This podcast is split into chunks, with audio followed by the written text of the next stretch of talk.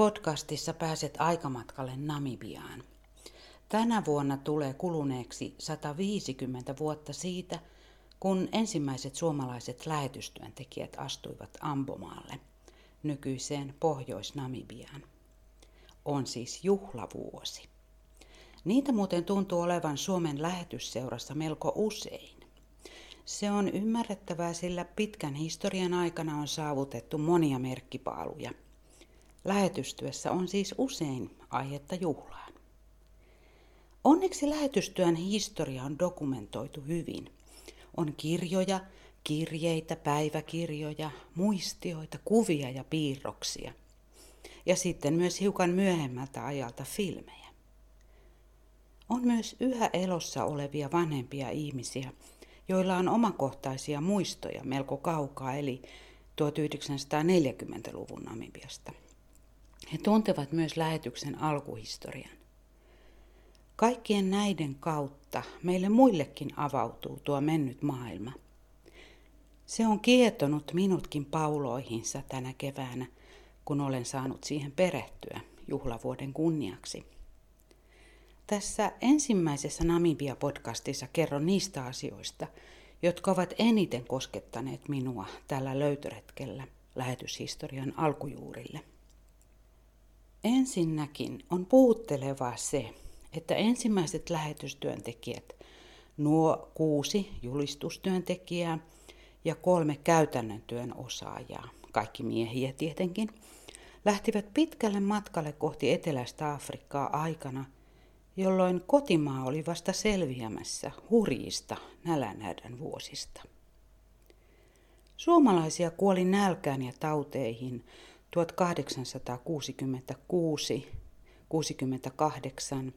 arviolta jopa 200 000 ihmistä, noin 10 prosenttia väestöstä. Tästä tragediasta huolimatta oli olemassa ihmisiä, jotka näkivät oman maan hädän ulkopuolelle. Ilosanomaa kuoleman ja pahan vallan voittaneesta vapahtajasta pitää viedä myös kauas pakanamaihin, kuten silloin sanottiin. Näin he ajattelivat. Lähetystyöntekijät olivat valmistautuneet tulevaan työhönsä käymällä kuusi vuotta lähetyskoulua Helsingissä. Siellä he oppivat muun muassa saksan kielen taitoa. Se olikin tärkeää, sillä suomalaiset olivat alkuaikoina läheisessä yhteistyössä saksalaisten lähettien kanssa Ambomaalla. Itse asiassa Ambomaa valikoitui suomalaisten ensimmäiseksi työalueeksi saksalaisen lähetystyöntekijä Hugo Haanin ansiosta.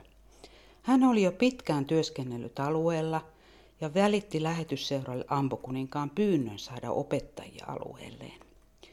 Suomalaiset menivät siis töihin kuninkaan kutsusta. No, myöhemmin selvisi, että kuninkaan kutsun takana oli monenlaisia odotuksia.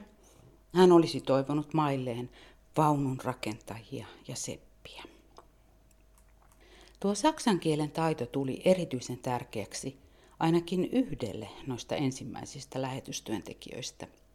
Siitä tuli nimittäin Martti Rautasen kotikieli, kun hän avioitui Ambomaalla saksalaisen lähettiperheen tyttären Fridan kanssa.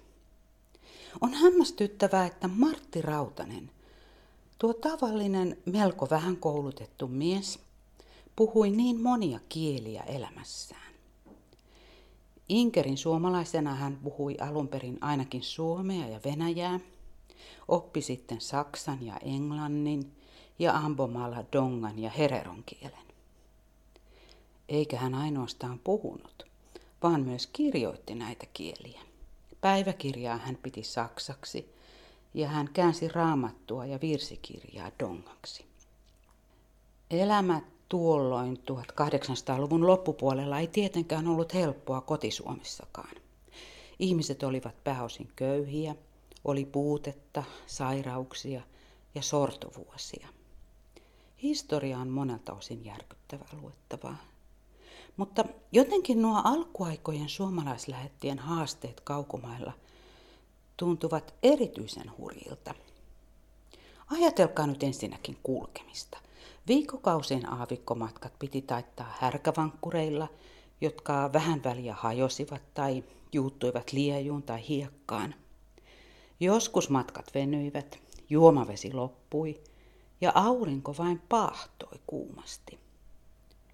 Joskus sateita ei vain tullut, eikä siis myöskään viljaa saatu. Kaikki näkivät nälkää. Tai miettikää sairauksia, joista pahimpina olivat lavantauti ja malaria. Kuumeiset sairauskohtaukset kestivät päiväkausia, lääkkeitä ei juuri ollut, ja suomalaisetkin horjuivat usein kuoleman rajamailla. Jotkut kuolivat. Jotkut joutuivat palaamaan kotimaahan, kun terveys ei vain kestänyt rankkoja olosuhteita. Martti Rautanen itse ja hänen perheensä sairastivat usein hengenvaarallisesti. Kaikkein riipaisevinta on ollut lukea Rautasen elämän kerrasta, kuinka hän joutui Frida-vaimonsa kanssa hautaamaan pieniä lapsiaan. Vain kolme heidän yhdeksästä lapsestaan eli aikuiseksi. Suuri suru heille oli myös ero elonjääneistä lapsista, kun nämä lähtivät jatkamaan koulutustaan Saksaan tai Suomeen. Vanhempien surua kuolesta lapsistaan ei voi kuin aavistella, mutta koskettavaa on se, kuinka tyynesti he sittenkin alistuivat kohtalonsa. He näkivät kaiken takana rakastavan Jumalan, joka otti aikaisin heidän lapsensa taivaan iloon. Ilon hetkiäkin elämässä oli tietenkin. Oli häitä ja kastejuhlia. Myöhemmin juhlittiin ensimmäisiä kastettuja ambolaisia ja muita työn saavutuksia. Palaan niihin myöhemmin. Mutta haluan vielä piirtää kuvaa niistä haasteista, joiden keskelle alkuaikojen lähetit joutuivat. Oli siis sairauksia ja kuolemaa, puutetta ja joskus nälkääkin, mutta haastetta oli myös luoda luottamuksellisia suhteita alueen hallitsijoihin, eli itsevaltaisiin heimokuninkaisiin. Ilman kuninkaan lupaa ja suosiota oli mahdotonta edetä missään asiassa. Tärkein yhteistyökumppani suomalaisille oli Ondongan kuningas. Kullakin heimolla oli oma kuninkaansa ja he olivat kukin omia persoonallisuuksiaan. Välillä asiat sujuivat hyvin, välillä mikään ei sujunut. Monet kuninkaista olivat ailahtelevaisia ja saattoivat seuraavana päivänä kieltää sen, mitä edellispäivänä olivat luvanneet. He loukkaantuivat helposti ja heitä piti lahjoin lepytellä. Jotkut pettyivät siihen, etteivät saaneetkaan lähetystyöntekijöiltä sellaisia lahjoja, joita olisivat halunneet.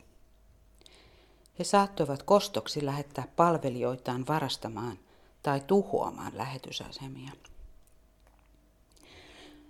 Kuninkaat loukkaantuivat, kun lähetit yrittivät hillitä heidän haluaan myydä oman tai ryöstämänsä heimon ihmisiä orjiksi portugalilaisille kauppiaille. Vastalahjaksi kuninkaat saivat aseita ja alkoholia. Jotkut kuninkaista olivat niin persoja viinalle, että kuolivat siihen lopulta. Ilmeisesti suomalaiset pystyivät jonkin verran hillitsemään tätä orjakauppaa, jota jonkin verran käytiin myös ampumalla. Ja Martti Rautasen diplomaatin taidoilla oli todellakin usein käyttöä, kun hän yritti sovitella asioita kuninkaiden kanssa sairaudet, kuolemat, karut olosuhteet, oikuttelevat kuninkaat. Ja sitten vielä ne työtoverit, voi ei. Lähetystyöntekijät olivat jo silloin usein vahvoja persoonallisuuksia, joilla oli vahvoja mielipiteitä. Eivät he ehkä muutoin olisi reissuun lähteneetkään. Niin se vaan näyttää olevan, että joidenkin kanssa tullaan toimeen, joidenkin kanssa ei. Vahvat persoonat lyövät kipinää osuessaan yhteen. Pienessä suomalaislähettien joukossa oli erimielisyyksiä ja riitojakin. Esiintyi kateutta ja pikkusieluisuuttakin. Kinastelu jonkun pöydän omistajuudesta saattoi saada megalomaaniset mittasuhteet. Myös erilaiset ajatukset siitä, mihin suuntaan työtä pitää kehittää ja kuinka sitä tulee johtaa – synnyttivät kitkaa ja kaunaakin. Mutta pääosin tultiin silti juttuun. No sitten oli vielä taistelu kotimaan kanssa. Lähetystyöntekijät kokivat usein, että lähetysseuran johto Helsingissä ei ymmärtänyt työkentän olosuhteita ja haasteita. Helsingistä tuli ohjeita ja määräyksiä, jotka eivät aina tuntuneet järkeviltä. Lähettien mielestä heitä vähäteltiin ja he joutuivat moneen kertaan selittämään ja perustelemaan ajatuksiaan. Silti seuraavassa ohjeistuskirjeessä Helsingistä heidän mielipiteensä oli sivuutettu kokonaan. Hankaluutena oli tietenkin se, ettei silloin ollut sähköposteja, puhelimia, somea eikä edes faksia. Oli vain kirjeet. Ne seilasivat välillä kuukausi kaupalla Suomen ja Ampumaan välillä. Ensimmäinen lähetysjohtaja vieraili Ambomaalla vasta vuonna 1900. Eli 30 vuotta oli kulunut silloin siitä, kun Ambomaalla aloiteltiin työtä. Tuo johtaja oli Jooseppi Mustakallio. Martti Rautasen elämänkertaa lukiessani minua järkytti se, kuinka väheksyvästi hänen suuritöisiin käännöksiinsä suhtauduttiin joskus kotimaassa. Yksikin vuosikausien uurastuksen tulos, olisikohan ollut dongankielinen virsikirja, lojui vuosikausia lähetysjohtajan kaapissa Helsingissä ennen kuin se toimitettiin painoon. No, ehkä viivytteleen oli syynsä, mutta itse olisin kuitenkin repinyt pelihousuni moisesta suhtautumisesta. Onneksi Martti Rautanen sai elämänsä lopulla kokea arvostusta, ja varsinkin kuolemansa jälkeen. Kuinka moni suomalainen on esimerkiksi saanut oman museon?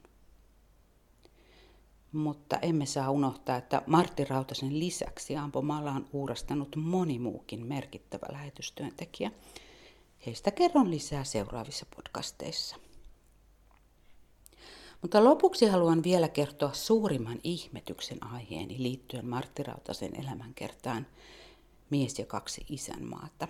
Sen on kirjoittanut Matti Peltola. Ihmetyksen nimi on Frida. Hän on siis Martti Rautasen puoliso. He elivät yhdessä 54 vuotta, kunnes Martti kuoli 1926. Frida eli leskenä vielä 11 vuotta. Friidasta on kirjassa vain vähän mainintoja. Siitä saa sen käsityksen, että hän oli taustalla pysyttelevä – rauhantahtoinen nainen. Ilmeisesti Martti ja Frida rakastivat toisiaan aidosti. Ehkä tämä rakkaus antoi Martille voimaa kestää kaikki koettelemukset ja nousta aina uudestaan jatkamaan työtä. Ainoat sanat, jotka kirjassa kirjataan Friidan sanoiksi, ovat Aber Martin, mutta Martin. Niin hän sanoi, kun Martti kiihtyi liikaa jostain asiasta. Kaikissa kuvissa Frida on aina hyvin totisen, jopa surullisen näköinen. Ainakaan hän ei ollut mikään keikistelijä. Elämä oli hänelle totinen matka. Seuraavassa podcastissa kerron lähetystyön myöhemmistä vaiheista ja työn saavutuksista ampumaalla. Oh.